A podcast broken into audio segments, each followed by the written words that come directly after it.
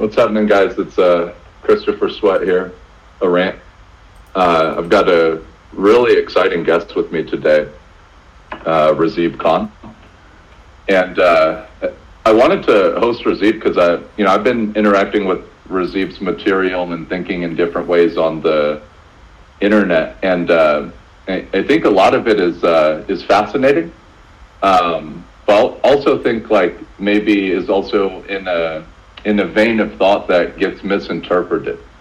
Um, so Razib, I guess maybe like where we could kind of start on a on like a basic level is just like uh, like maybe you could give an introduction of like how you got into the the kind of work that you do on on genetics, the writing, the thinking, some mm-hmm. of the mm-hmm. other uh, you, you know things that you speak about. Yeah, I mean that's um kind of a weird story. So uh, if you want to start at the beginning, I'm going to start at the beginning with your um, listeners and viewers. Uh, you know, in in 2002, I was um, a young man working in web development stuff like that. And the TLDR on this is uh, I had a buddy who was in graduate school, and he's like, "Let's start a blog," and I was like, "Oh, maybe." And then he was like, "And "Let's like set it up on our own hosting." And you're doing web development, like, can you help me out with that? And maybe you could write some too. And I was like, oh, "Okay." And the uh, you know what ended up happening is a couple years later he dropped off, and he's a very successful person now, actually. Um, so you know he's great, he's doing great. But uh, I kept doing the blog which was kind of originally his idea. Uh, and I kept writing, and so I just kept doing it. Whatever I was doing, working in web development, you know, um, other things, IT. Then I was eventually in graduate school, and now I do genetics. Um, you know, I do various contracting work and other stuff like that. Uh, and then, um, you know, so here I am. Um, you know, twenty years later I'm still writing about genetics. Uh, my life has changed in a lot of ways, but I'm still doing that same thing. And I guess the reason I'm here is I I don't see um, I don't see anybody else doing what I'm doing, so I might as well keep doing it. And I have a Substack. Uh, if you guys want to go to razib.substack.com, uh, I have started monetizing it after 20 years, so uh, or 19 years. I, I, waited a long time, but uh, basically, I figure if I keep producing this content uh, let's see if anyone will pay for it. People have, so I'm, I'm doing that. Sure. And um, I write for places like UnHerd, uh, Quillette. Um, you know, just sometimes randomly I'll write. Well, not randomly. I'll write for India Today. Like I, I will write. I mean, a lot of it is like time and opportunity cost, and you know what audience am I reaching. But uh, yeah, I write for various places. Uh, I pretty much. I mean, this is not an open invitation, but I pretty much agree to all podcasts. You know, I don't want to spend all day. I don't want to spend all day like recording podcasts with people because I have work to do. You know, but uh, so that's sure. not an open invitation. But excuse me, I was at a party this weekend in Austin, and um, where I live, and uh, someone. Uh, someone came to the party. Like the party was thrown by. Uh, well, I mean, I'll just say it. Uh, it was Aella, who people know from online, uh, and sure. she had a bunch of people fly in. One of the people was like, "Oh yeah, I flew in because I saw you were on the party list, and I really liked you on such and such podcast." And I was like, "What is that?" They're like, "Well, you were on the oh, podcast." I was like, "Well, I don't remember what the podcasts are called." You know, I mean, you, I mean, like everyone has a name. You know what I'm saying? But like, that's not what I'm focused on. I'm just like, I'll jump on, and uh, I don't do any prep. Obviously, I don't. I should probably research. Hey, Chris, you you don't have anything problematic in your background. I'm not going to get in trouble for you on the podcast, right? you know, I don't do research on people when I jump on. So, like, who knows? Like, you could be a member of the KKK or something. I don't know. You know. So, um, no, certainly not me. Eh, well, you never know, but um, you know, so uh, I, uh, I I do jump on podcasts and like I, I don't keep track of all of that stuff, but uh, you know, I like talking about genetics. I like talking about what I like talking about, and so if you want to talk about it with me, why not, right? So, yep. Yeah. How did um? So how did you go from where you started into genetics? Like, what kind of pulled you through, and what's the interest there? Yeah, um, I've always obviously been interested in it. Uh, like I remember when I was an undergraduate, I was a biochemistry major, uh, which is you know it's in life science, but it's a very different area than genetics. Uh, and my genetics courses were my favorite, so I ended up going to grad school to do genetics. Like you know, twelve years later, something like that, after being like in IT and other things uh, for a while.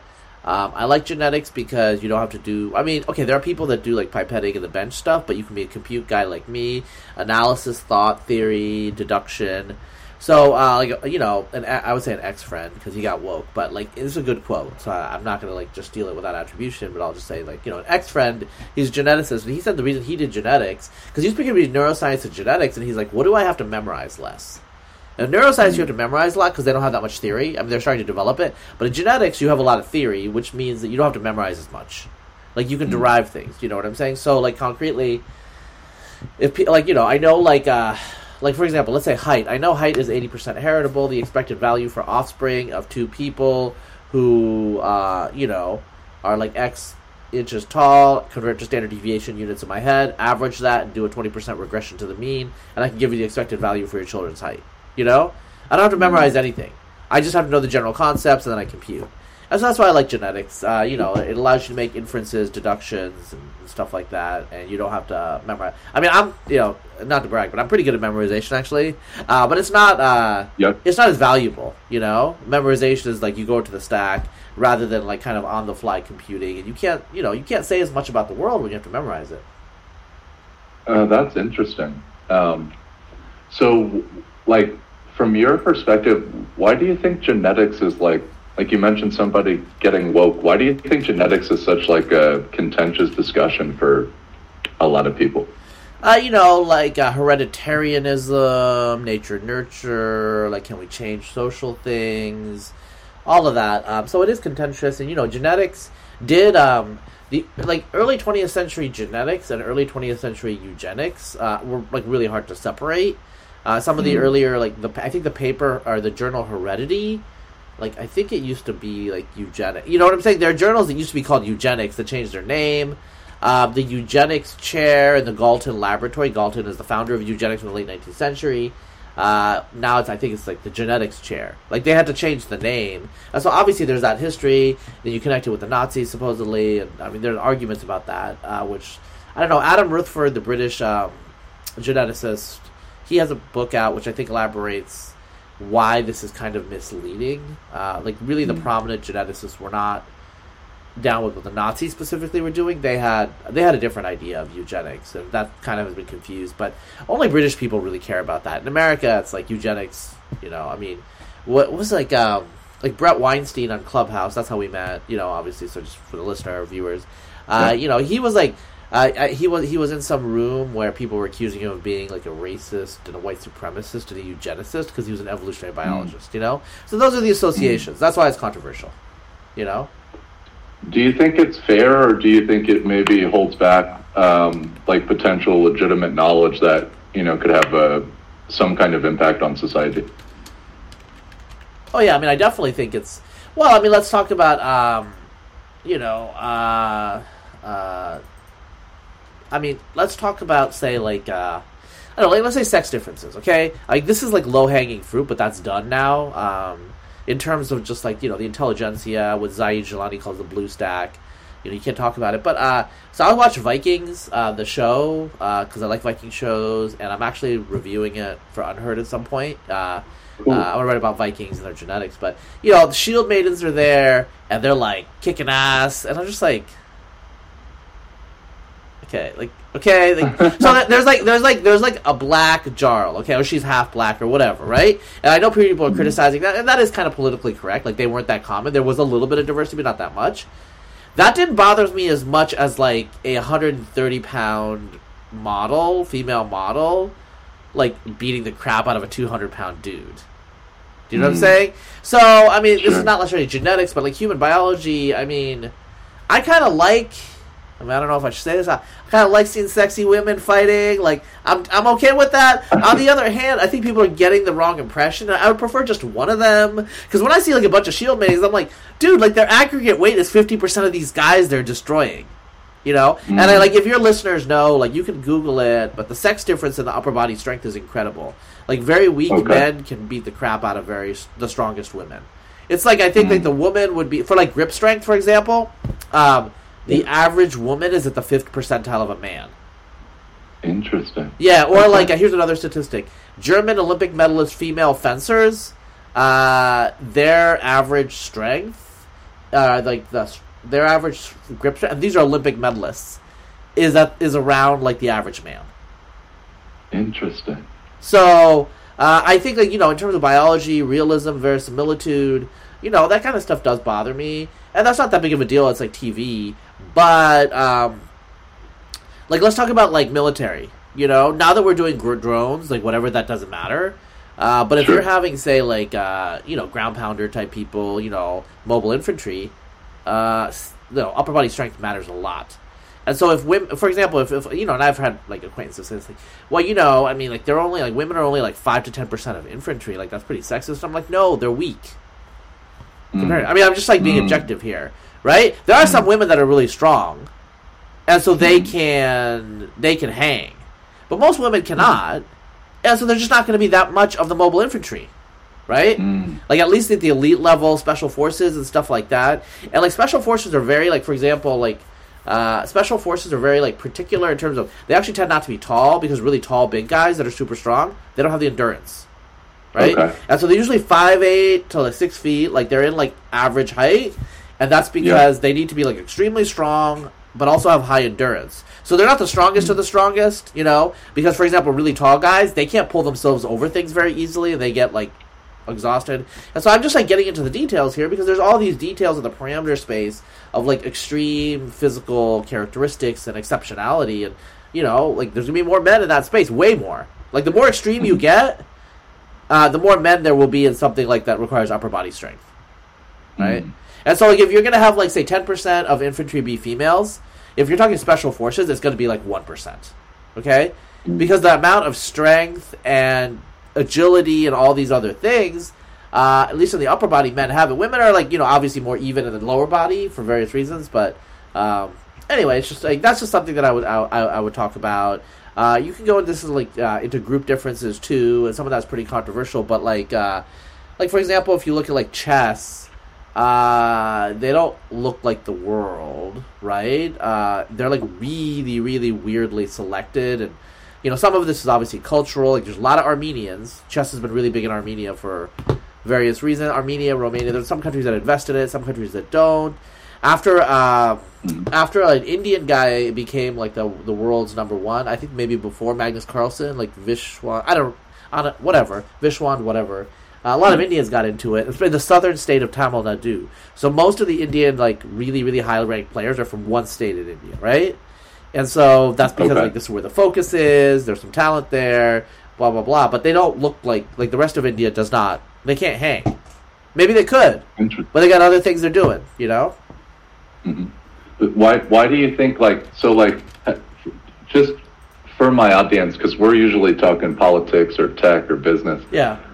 Like what, what's the basic way to think about group difference and then how do you explore that through genetics in your practice Yeah. Um. So, uh, in terms of like, uh, in terms of group difference, um, the way I so there's a uh, this guy has an inappropriate. Well, James F. Crow.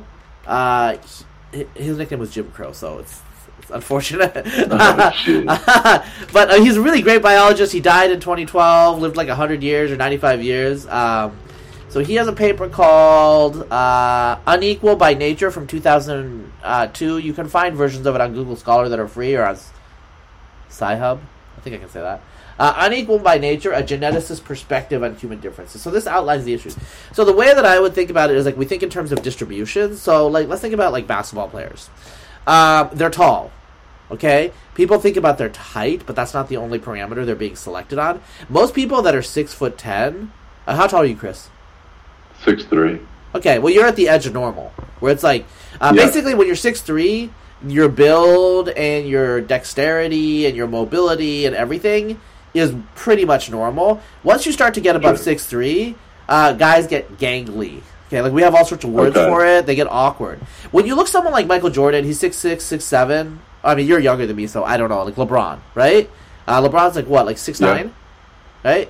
Uh, typical believe guys so. who are six nine are not that graceful, right? Uh, they don't have the coordination, the dexterity, and so basically, um, what are NBA players? Uh, they're selected on multiple things, but maybe that's two biggest things. Obviously, height, we know that. Yeah, they're generically athletic. Okay, there's a lot of athletic guys, but they're incredibly dexterous and graceful for men that size. Okay, yeah and so Mhm. they're being selected in multiple ways. Um, and so, okay, they tend to be mostly like black men. Uh, there's some cultural reasons for it, but there could be some like biological reasons, and you know, uh, there could be like some differences. So, for example, the average Japanese man is like an inch or two shorter than the average white man and the black man in the United States. Yeah. And that's probably like genetic at the end of the day in terms of like, you know, there's enough nutrition now. It used to be like a five inch gap, and now it's a one inch gap, and it's not really shrinking. You know, the average Northern Chinese is about like one to two inches taller than the average Southern Chinese male. Uh, these differences are going to matter a lot at the tails. Okay. Okay. And so there's obviously no height difference between black men and white men in the United States, but like you could have like okay, like there's a slight difference in twitch muscles. Okay, that could be a difference at the tails, like you know, white men can't jump. That's what they say, or it could be something like a slight different in certain types of environmental pushes. Like you could have like a non-genetic reason. But so you have these distributions, these overva- overlapping multivariate distributions, and so what you're gonna get is these like um, selective sieves, like selection effects, where it's gonna like not be just representative of, uh, like for example, um, the spelling bee. Mm-hmm. I mean, Scripps spelling bee. I mean, that don't look like America. You know what I'm saying? You know the question, like thi- like last year, like a young black woman won, so it was like that was like different, right? But normally, it's Sure. like the question is whether it's going to be like a North Indian or a South Indian. You know, Okay. you know, and like this, that's not really genetic. It's because there's something called the North South Federation. The Indian American communities have been investing in uh, spelling for about like 20 years now, and so like they got like this whole institutional setup, and they crank these smart kids through these like networks, and they produce massively great spellers, right? And so you have like less than one percent of the population that's like won the vast majority of spelling bee contests.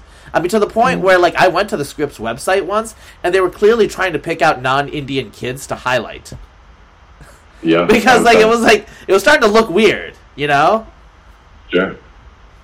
So, do, uh, so do you think like um, when you're looking at genetic differences, you know, obviously some of these things you're discussing are the environment or other types of decisions that you know Yeah. produce these outcomes that you observe, but but do you think like does it have a negative impact on people's perception of agency or like what like what is it like you know so first of all uh, even at six three i'm usually the tallest man in the room. I understand it's at the top of the normal.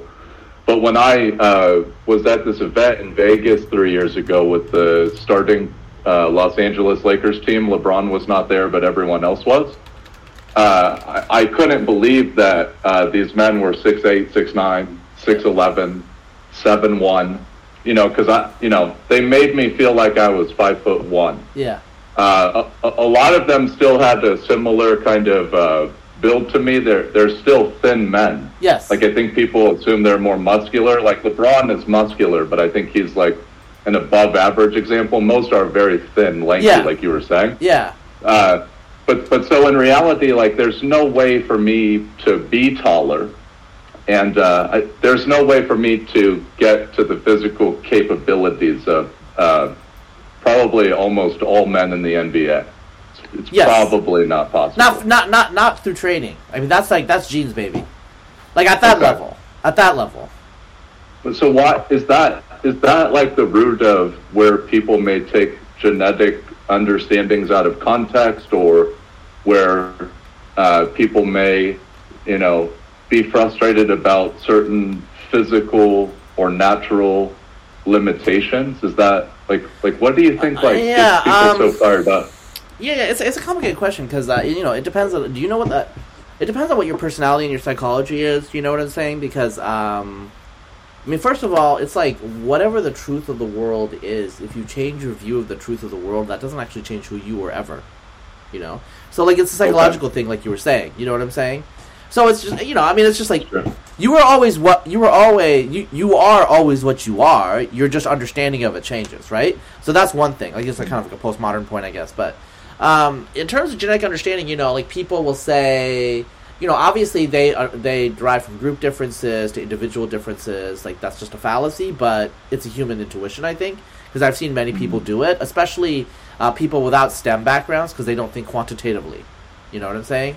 Okay. And so, um, I mean, like for okay, here's an example. Uh, uh, I'm from Pacific Northwest. I'm from Oregon, and when I was in college, uh, a family, like a mom and a son, uh, there was like I forget they inherited some money and they're from Mississippi. He's black, and um, uh, the mom was like, "We can move anywhere we want to. Like, I'll find another job somewhere, but you know, we can like just move anywhere we want to. Like, we have the in the United States. She was like, you can move anywhere, just anywhere as long as within reason. Like, not like Bel Air or something, right?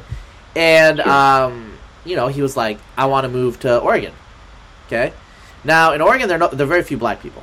Okay, there are some Northeast Portland, whatever. But um, so and he's we're not in Portland. You know, this is not, this is in Eugene, Oregon. I'm in college. And Yeah. so, uh, and he's not like he doesn't he doesn't look like you. Like most black people in Oregon look like you. They're very light skinned. They're usually Yeah. like half black, honestly. You know, like he's very dark skinned, right? So he stands out. And uh, frat boys kept wanting to play basketball with him. Okay, like he'd just be walking down the street. They'd be like, "Yo, what's up? Come on, man!" And he's like, "I don't." and he's not very good at basketball, you know. And so they would be super disappointed. So, Okay. so this is where like a group stereotype really annoyed him because he sucked, and they were they were like uh, they were apparently like okay like why am I beating you at basketball? Yeah. and, like well, and he was a tall guy by the way, you know just to be so clear. you, so you're saying like sometimes people may apply, uh, or at least maybe a perception of uh, genetic group difference to individuals. Maybe those things produce these stereotypes. Yeah, well, I mean, what what do they? What do people in Oregon? who do people? What black people do Oregon see? In, people in Oregon see? They see the Portland Trailblazers. You know what I'm saying? Yeah. They see people on TV that are doing sports. You know what I'm saying? Um, And so, and then there's a stereotype. Uh, the the black people are good at basketball. It's just a stereotype. And he's a tall black Yeah. guy who was, you know, he was moderately fit. I would say at the time, like he wasn't, he wasn't like obese or anything. He looked like an athletic guy. He was moderately athletic. He just wasn't very good at basketball. Okay. Mm. Like he played football when he was in Mississippi, uh, so he was apparently pretty good at football, but he just was not very coordinated uh, at basketball. He wasn't a good shooter, and so he's losing to these guys, and they're like kind of pissed because they're just like, I thought like I was gonna get some competition here, and so basically he was just like, if he was at a gym, he would like avoid the basketball area because like they, people would be Uh. wanting him to play, and because they were gonna think he was gonna dunk on them, and it was gonna be. He's like, no, that's not, you know. So that's uh, that's that Right. the story. That's a real story. Do you think like um so like it's cool to hear you talk through the some of the modeling that you do, the statistics and so forth. And it, and by the way, I'm super jealous that you can do some of it in your head. Not on that level yet, but um and maybe I won't be. That's why I use computer systems. But um Sure, sure. No, yeah, computer So- great. but do you think like uh genetics is dangerous if it's looked at in a vacuum? Like Yeah, uh, you mean without that- context? I mean, it can be. So the argument is, you know, and I've like, you know, I have like there are geneticists out there, like, you know, I I've got like attacked online a lot, like every six months now. Uh, geneticists and scientists are getting super woke, and uh, I don't really care. I'm just going to continue saying what I actually believe. But you know, privately, some of them are just like, you know, I mean, these are literal quotes, like, you know, well, you know, I'm a liberal, and I, I think that this is going to cause problems. You know, okay. uh, just because people are going to think that you know, you know, genetic determinism, all of these things, and then like you know, uh, a lot of scientists, uh, you know, they know their sh- like they know their shit, but uh, they don't know history, and they think, oh well, because of these scientific views, people committed the Holocaust, and I'm like, no, that's science was very, very like not a big deal for the Nazis. Like so concretely, for example, like I think it was Hans Gunther was like a kind of a crappy biological anthropologist, but he did like a survey of like German raciology, basically. I think race science, like literally, and it's like only ten percent of Germans were Aryan. They didn't publish that, you know, because they don't care. Like if the science doesn't Sure. support what they view, they don't care. You know. So my point is like Yeah. they used science however they wanted to, but it wasn't like it wasn't like they were being guided by it. You know, whatever it was. I mean, that was kind of fake science, anyways. But my point is, at the end of the day, if the science contradicted their ideology in any way, they would ignore the science. So a lot of like the Nazi Nazi biology and Nazi science was almost like pre-Darwinian. It was very vitalistic. Uh, it was weird. It wasn't. It wasn't like standard genetics and biology, really. Like they mixed some of it in, but it wasn't uh, as straightforward as people like to think. My my general hypothesis is like science doesn't drive history. Science enables history. So okay. science can enable you to do things. So, for example, like the Nazi genocide was enabled by kind of like a rationalist systematizing uh, mindset, industrial processes that are enabled by science. You know, mm. it's not like people didn't have these thoughts in the past; they just couldn't with, with swords and and daggers. Like, I mean, you can't you know. So I mean, the the Nazis originally, the National Socialist regime initially was like uh, gunning people down. One that was costing a lot of bullets. Two, the soldiers that were killing, uh, that were like mowing down whole villages, uh, were starting to get PTSD. Like they had to they had to get drunk and, and do drugs and stuff. And so the gas chambers were actually uh, an efficient invention for them in terms of like more cost effective and kind of people didn't get as tra- the people that were doing the murdering didn't get as traumatized, right? And so like this is a rational scientific response, but that doesn't mean that science dictated any of that. Does that make sense? And so uh, the science can tell you what the world is like, but then you do with it whatever you want to do. And you know, some scientists think like, well, hey, Razib, like you should never say this because um, you know, white supremacists will use this information. And I'm like, if you're always thinking about what people will do with your information, like, I don't really care about this intellectual enterprise then because, mm. like, if you're in the service of, like, ideology, like, okay, that's the way it's always been then.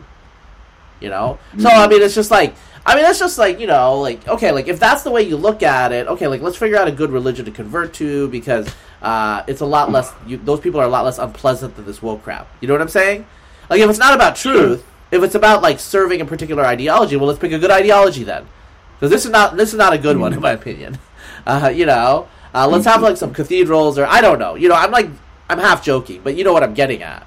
Like once once you once you concede that truth is not the whole point of it, then you've conceded the whole game because that's the only reason we give you the privilege to be offensive. Mm. Right? So scientists and scholars get to do what they do because they have a higher calling beyond serving society.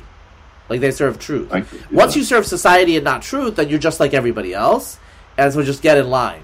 You know, like you, you shouldn't have the independence and the freedom that you're claiming because because you're not using it for a higher purpose. You're using it for a very very uh, you know prosaic purpose.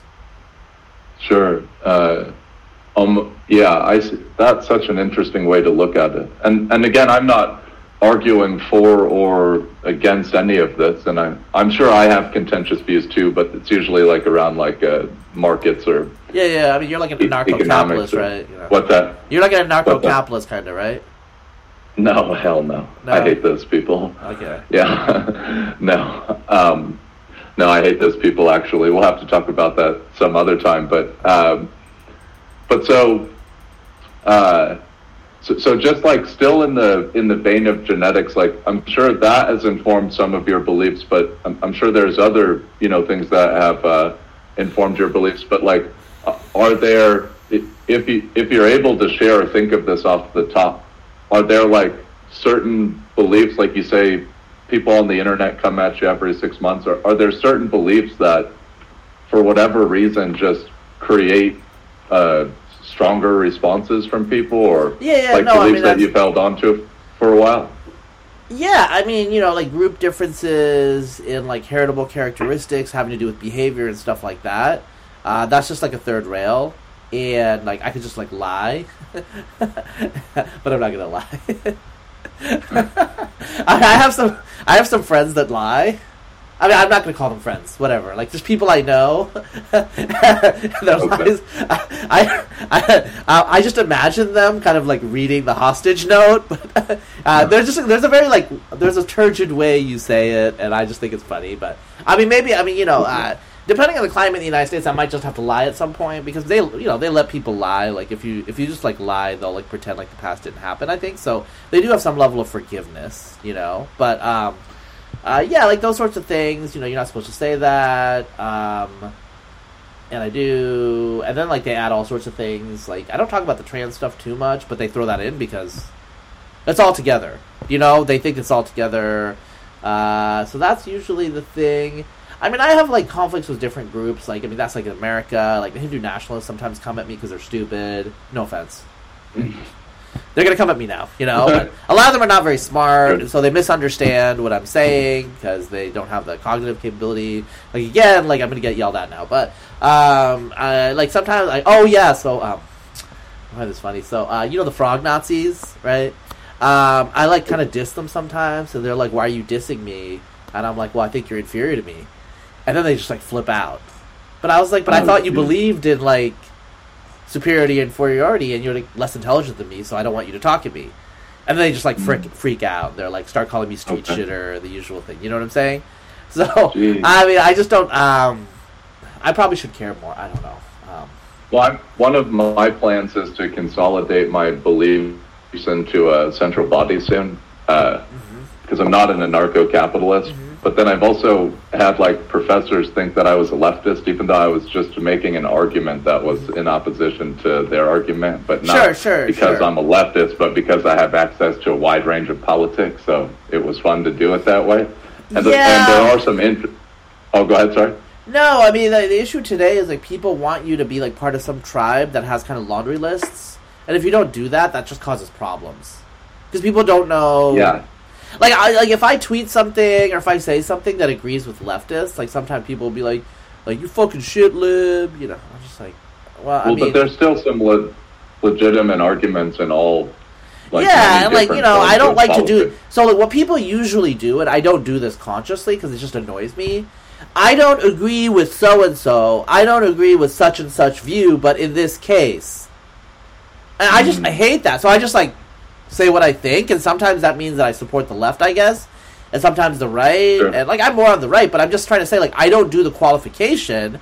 And so then, like, you know, people will be like, that guy is like a right wing reactionary. Why are you, like, approving him? Like, quote, or that guy is like a communist. You know, and I'm just like, uh, Mhm. like, do you, I don't want to spend my life, like, doing that.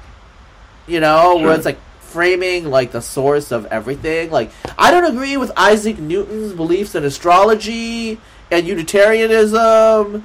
But you know this, can't you know like no, I'm not gonna do that. You know, so like that's the kind of thing that I like really annoys me. So I don't do it. But that means that people get really um, confused sometimes, and then I have to like explain. I mean, sometimes like you know where you are matters. So like you know, I tweeted something about vaccination recently, like you know a couple months ago, and some people got confused, and they were like, "Well, why aren't you saying this to like you know like poor black people in the inner city?" Because I was kind of like speaking to like red America, and I'm just like, uh, I don't think that they're like that's not like the people that I interact with.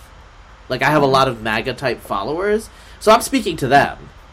That's why I'm not speaking. It's not that I don't think that poor black people in the inner city should not get vaccinated or should get, you know should stay unvaccinated. I don't. I think they too, but like I'm not. I don't have like that's that. Those aren't the people that are following me.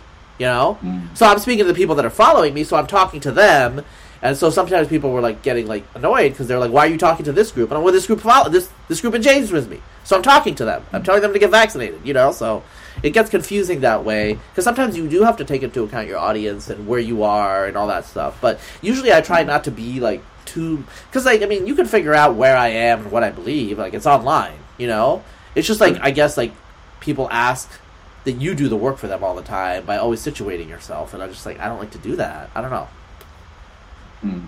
No, I can see that. Why do you think like, like I grew up uh, deeply entrenched in Republican politics and Republican uh, rhetoric. Most Republicans don't know that I'm a Republican, and most liberals don't know that I'm a Republican. Uh, but I don't have uh, a Trump or kind of MAGA situation, even though I maybe spoke to some of those people earlier this week, right? Just uh, as a surrogate for a political candidate running for U.S. Congress. Why, why do you think, like, w- with how advanced uh, your work is and like how broad your kind of interdisciplinary understanding is, that you, you would categorize your following as MAGA? Well, so I, I've actually done surveys before of my blog readership and my Twitter, so I kind of know a little bit. Uh, so something like um, I think like the way I would uh, categorize it is is about like so about forty percent of my followers are on the right, about forty percent are centrists, and twenty percent are liberals or left. Okay. So left, so it's like it's it's right tilted. So if you have forty percent of people who are right tilted, a substantial minority of them are going to be MAGA. That's just like the fact, right? So Okay. I have like I I have like never Trumpers who follow me. I got MAGAtards who follow me. I've got socialists who follow me. So you never know, you know. But you know, I don't know. I mean, I don't talk about Trump very much. It's not like I try not to it's not that I try not to, but it's just like okay, like why would I talk about Trump all the time? Everyone talks about Trump. It's not super interesting. So they don't know what Sure. my personal views are, and I don't have very strong views. Like I kind of am like, okay, like let's just like move on at this point, you know. Mm-hmm. Um, you know, we're gonna have some. I mean, from the right perspective, we're gonna have some good things happen in 2022, et cetera, et cetera. But um, you know, uh, the MAGA people are just they're very. Uh, yeah, I would say cultic, but they're very personality driven, you know, and I'm not, so I mean, there's some deviation, but I also don't um, think they're subhuman Nazis or something like that. Like they, you know, there are some ways where they disagree a lot with a lot of people on the other side, you know, but you know, liberals aren't communists Sure. and MAGA people aren't Nazis, so we live in this country together, and we still have to have dialogue, and I believe in having dialogue with everybody. Now, I have a difficulty. Like, I have, like, you know, liberal followers, I have liberal people that promote my work that I'm friendly with, but it's a problem on lib- in the liberal side because, uh, you know, some of my views are third rails for liberals, you know, or some of the things that I've said, some of the things I'm open to. So, therefore, I can't really be on that side. It's just a fact. It doesn't really matter what the totality of my views are. So, I'm on the right by default. So, like, for example, I don't like that DeSantis made fun of, uh, DeSantis made fun of France. Like that was stupid. Like he's being he's Mhm. he's being a demagogue, right? He's a because he's a smart guy. Yeah. Like he knows how many millions of people died in World War One or hundreds of thousands. You know, uh, we might make fun of France, but it wasn't. They're not. excuse me. But you know, he's appealing to a certain crowd. But you know, at the end of the day, he's still a Republican, right? So I mean, what am I going to do? Sure. You know, vote for Kamala? I don't know, you know? And so it's like these are the sort of things where it's like I'm pretty realistic about it. Like you got your side and you got your people and sometimes they're stupid. So for example, like all of this like anti-vax stuff, like there's a lot of tribalistic anti-vaccine on the right. I'm not down with that. That doesn't mean that I'm like, you know, vax every infant. Okay, like so some some like, you know, part of the blue stack as Zaid Jilani would say, have like gone way out of control in my opinion. Uh, I'm mandate skeptical, those sorts of things. But I also believe in suasion try to convince people why vaccination, especially if they're older, obese, etc., you know, is is good and useful. So um, I try to be rationalist about that sort of stuff and not like scream at people because it's not about making me feel good. I'm already vaccinated. Okay, Same. it's about getting you Yeah. and not specifically you, but I'm just saying like getting the people out there to do what's good for them. That's my whole goal. And so as long as I'm not unprincipled, I will try to do that, and I will try to like talk to people. You know, uh, it's just you know, like I said, um, uh, the MAGA people, uh, they they will talk to me, and I am like uh, on good terms with a lot of them. I think, even though I'm obviously not one of them. Um, it's not the same when it comes, at least in public, with uh, with the with the liberal democratic side. So I just I don't expend that much energy, you know. I do sometimes, Yeah, the- but then like it's just it's it, it's really difficult for me to get any yield out of that. So it's just not it's not useful for me, you know. Yeah, it is interesting. And, you know, obviously you have a diverse audience, I'm sure people are interpreting uh, your views and perspectives in very different ways. Yeah, yeah. Sometimes I tweet out and I know that it's going to be taken opposite ways, and it's fine. yeah. I don't need to tell you what I really believe. I do that as a joke sometimes. I'll just tweet out like I know that you know I, I know they're going to take it the opposite ways because I'm not going to say. Sure. When I, you know, so like, wh- I'm usually thinking in um, the softer areas of science when I'm like going into uh, philosophy or some of the uh, less uh, mathematical disciplines. E- even though I'm still would be considered a technologist, right? But I, but I like to spend my time thinking on the softer side. So like one of the issues that I have with like certain genetic studies or like the inferences or deductions that get made off of uh, genetic understandings or hereditary things uh, is that I, I, I do think that it can be used as a way to limit people's uh, agency in certain ways or Yeah. shape the way that people interact with certain institutions. So I wonder, like, is is there? Because I I would not I would not denounce like the legitimacy of uh, you know these various genetic studies over the years. Uh, whereas I think there's certain people that just denounce it and act like there is nothing legit there. But but like when the genetics starts to predict uh, or starts to try to predict uh, behavioral outcomes, Yeah. that seems that seems to get people like really intense. Sure. Like when when when you're using or when you're thinking about genetics and behavior, like what connections are you making there?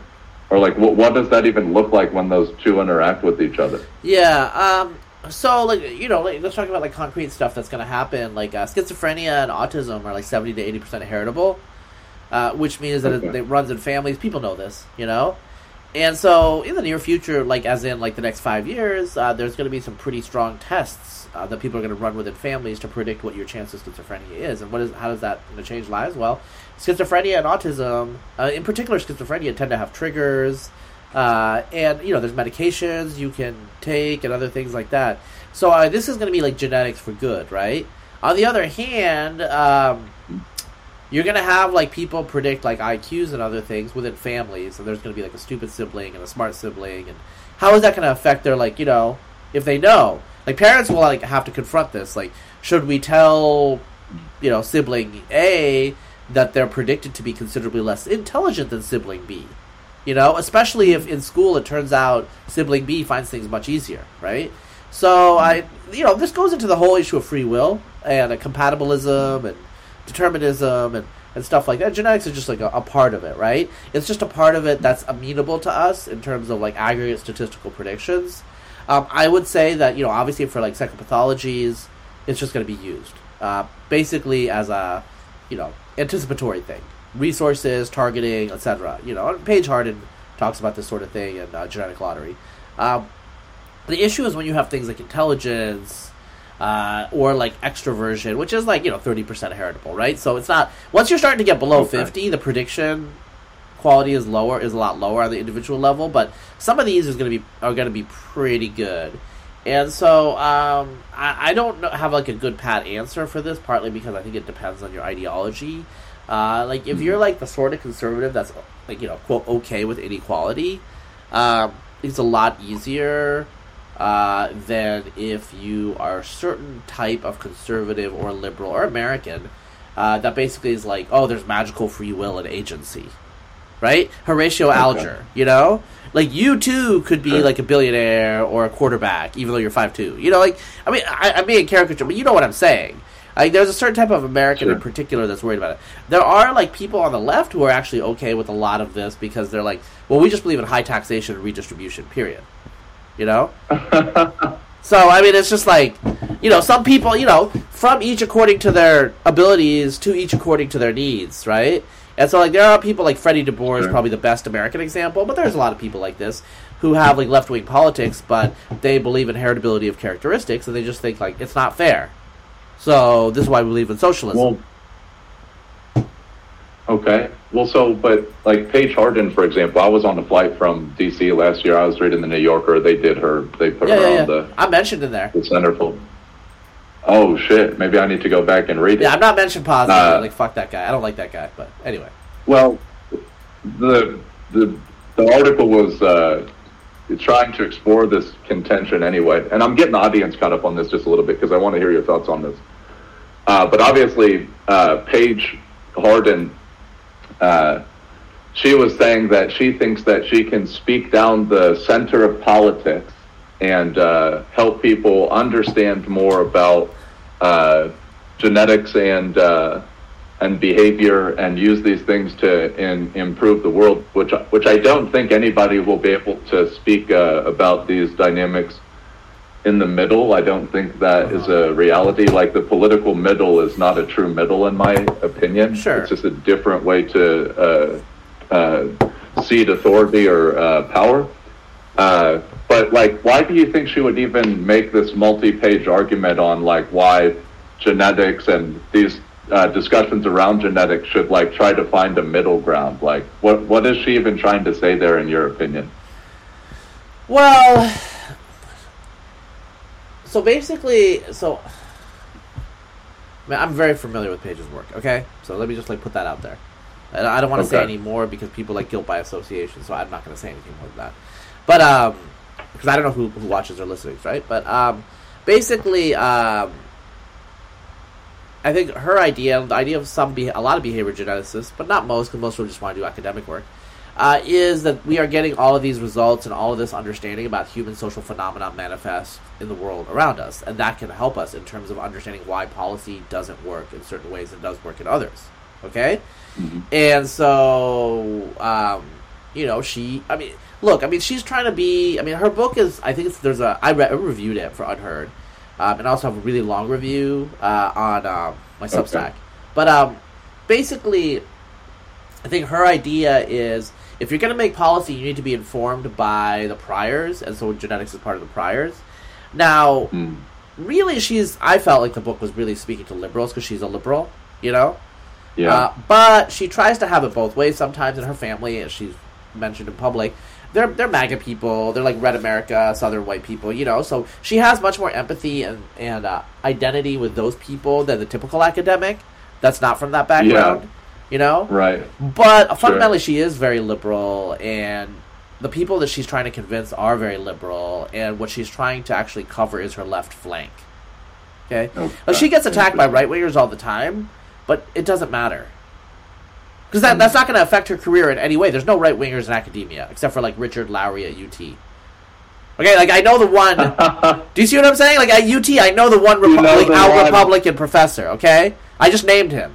Okay. okay? Of like the thousands of professors that, that there there are at UT, you know? I just named him. So it's like she doesn't have to worry about all the right wing attacks. She has to worry about the left wing attacks where they're accusing her of being eugenicist or racist, all these things, you know?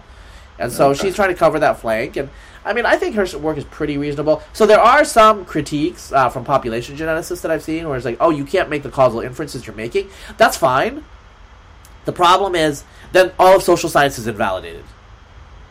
Mm. These same population geneticists are not like, well, you know, we can't say about systemic racism, blah blah blah. Right? Mm. Like all of all of the all of the social science that they that they lean on to support their own ideology is also suspect. If what Paige is saying is suspect, but they don't they don't say that. They just say what Paige is saying is suspect. So I think it's double standards, and it's mostly because you know biology and genetics is held to a double standard in terms of causality that's one of it. Uh, the okay. second issue is you know a lot of geneticists in particular don't like uh, the bad. They don't like behavior genetics. They don't like that that field. They think it has a bad history, and there are some sketchy issues there. Um, they it could it like annoys their own research, like they're working at Drosophila or some other organism, and they don't want people asking them about that. They don't respect behavior geneticists. They think it's a trash field, and uh, you know they have like ideological reasons uh, because they worry that people like me will co-opt it. They don't, you know, whatever. Uh, I mean, I keep my. I think I keep my politics. They used to. People used to be more clear about this, but now because everyone's woke, they have changed their views and now they denounce me. But people used to be like, yeah, like Razib has right wing politics, but he keeps the science separate from that. They used to say that, you know, which I think I oh, do. Really? But now they just say I'm a Nazi or something, probably. You know, I don't know.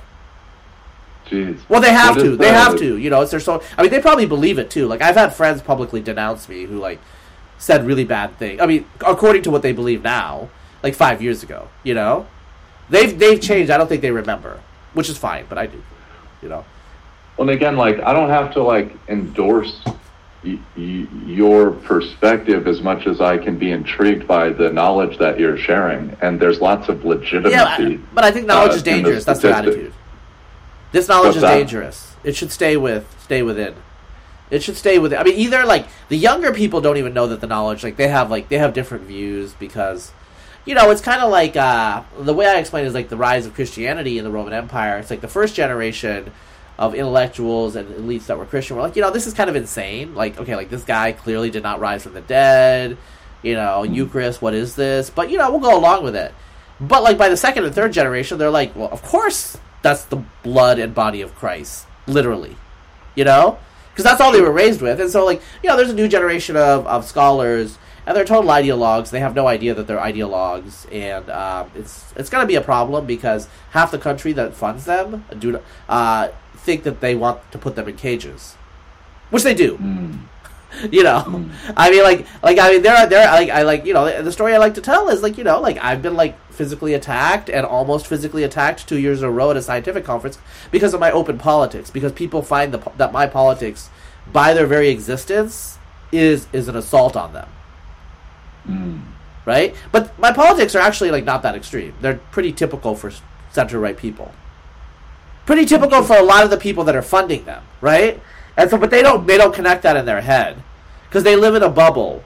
You know, the mo- like I have a friend who uh, was accused of being a Republican uh, because he's like more of a centrist liberal in his lab. This guy was like a Elizabeth Warren stan, and he's like the far right edge.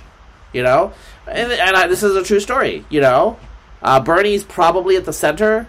Uh, you know, and like you know, wokeness is at the center. And then you have the communists on the left, and then you have like a few far right reactionary Buttigieg stands. You know. Okay. And that's the distribution you got, you know? And uh, it's totally detached from like the reality of the world out there, but you know, you know, I mean they that's that is the world that they live in, so uh, that's fine, but uh, it's not the world I live in. I don't care, you know. So it causes problems. Yeah, I see that. But if there are issues that um, some of the genetic or genetic slash behavioral uh, research will create in the wrong hands, uh, then we can just assume that like every invention has made it into the wrong hands at some point or or has been yeah. you know well, weaponized. Well, okay. Uh, like you know, over the last five years or the last seven years, actually, because of prenatal non-invasive testing, uh, basically, uh, you know, the number of Down syndrome babies has really crashed, and academics are not talking about that. Why? Well, pro life people are pissed about it, and that's not their tribe. So you can't be, you know. And also academics, uh, they have children, like, you know, later, they're probably doing this themselves. So what they do is not problematic. When you do it, when you do it, you know what I'm saying? It's not a problem, yeah. right? So sure. when, when you when you are, are ableist, it's not a problem. you know, when you're like terminating like pregnancies because the chromosome count came back wrong, that's not a problem. That's your choice. Because I've tried to bring this up multiple times on social media, and like I get no response from academics. They just don't want to talk about it, and I think it's because they do it. So if they do it, it can't be bad. So once things start to get done, it won't be bad anymore. Probably, mm. honestly. I mean that's very cynical, but I mean, like, have you heard of it? I mean, like, people don't talk about this. The only people that talk about this are like pro-life activists. But basically, nobody does amnio anymore, or not too many people. It's like waited because you do a blood draw from the mom, and you can tell if the fetus has Down syndrome, and then you make the decision. Mm. And like it, this is free for with people with insurance. If you're 35 and above, last I checked, it's probably free now for 30 and above. I don't know. So uh, this is a thing, and people aren't talking about it because I think people are doing it. Like in vitro fertilization, it was like ooh a big deal, and it was playing God in the 80s. But now that everyone's doing it, it's just not a big deal right? And right. so once you know, like I've I got, I have uh, another friend. Uh, once science becomes technology, once science becomes engineering, it's no longer controversial. So once we can do genetic engineering, probably won't be controversial, and we can like you know, you know, just be real about certain things. I don't know. We'll see. Like if you can like boost your IQ, I mean that's long in the future because it's a complicated issue, but it's probably feasible. There's probably trade offs. Then all of a sudden these arguments will be different because they'll it'll get real. Shit's gonna get real, right? Mm. Like if you can make yeah, it's fascinating. Yeah. Well, Razib, I know you got to run, but uh, before that, uh, and you've mentioned a couple times, but let's string it all together. What are the best places to interact with your content, your material? Where should my listeners go if they yeah, want to yeah, see sure. more? Uh, I mean, the best place to go to Razib.com. Uh, okay. Like I have all my stuff there. You links to my Substack, links to my podcast uh, links to my blog, links to places I've contributed. If you want to contact via me email, you got a question, uh, give me a shout. Um, obviously, I'm on Twitter at Razib but I might not see your tweet because I don't see replies by people I don't follow. You know. okay. so, okay. Um, you know, uh, so if you're not one of those three thousand, um, so that's probably you know email me. But yeah, just go to Razib.com. You'll see everything. And I got a podcast, Razib Khan's Unsupervised Learning. The Substack is called Razib Khan's Unsupervised Learning. I got an older podcast called The Insight. The archives are still there if you want to check that out. I also contribute to Brown Pundits. Uh, it's just like a Brown website, right, Indian themed. Uh, I contribute to his podcast every now and then. So, you know, there's a lot of content out there. Uh, if you, you know, want to find it, you'll find it, all right? So. Perfect. Now, Razib, this was really cool. I wish we could talk way longer, but I appreciate you for uh, joining me some other time, man. Yeah, it was great talking. It was great uh, catching up uh, off Clubhouse because that's a dying app. No, no. yeah, that's something else. But thank you, Razib.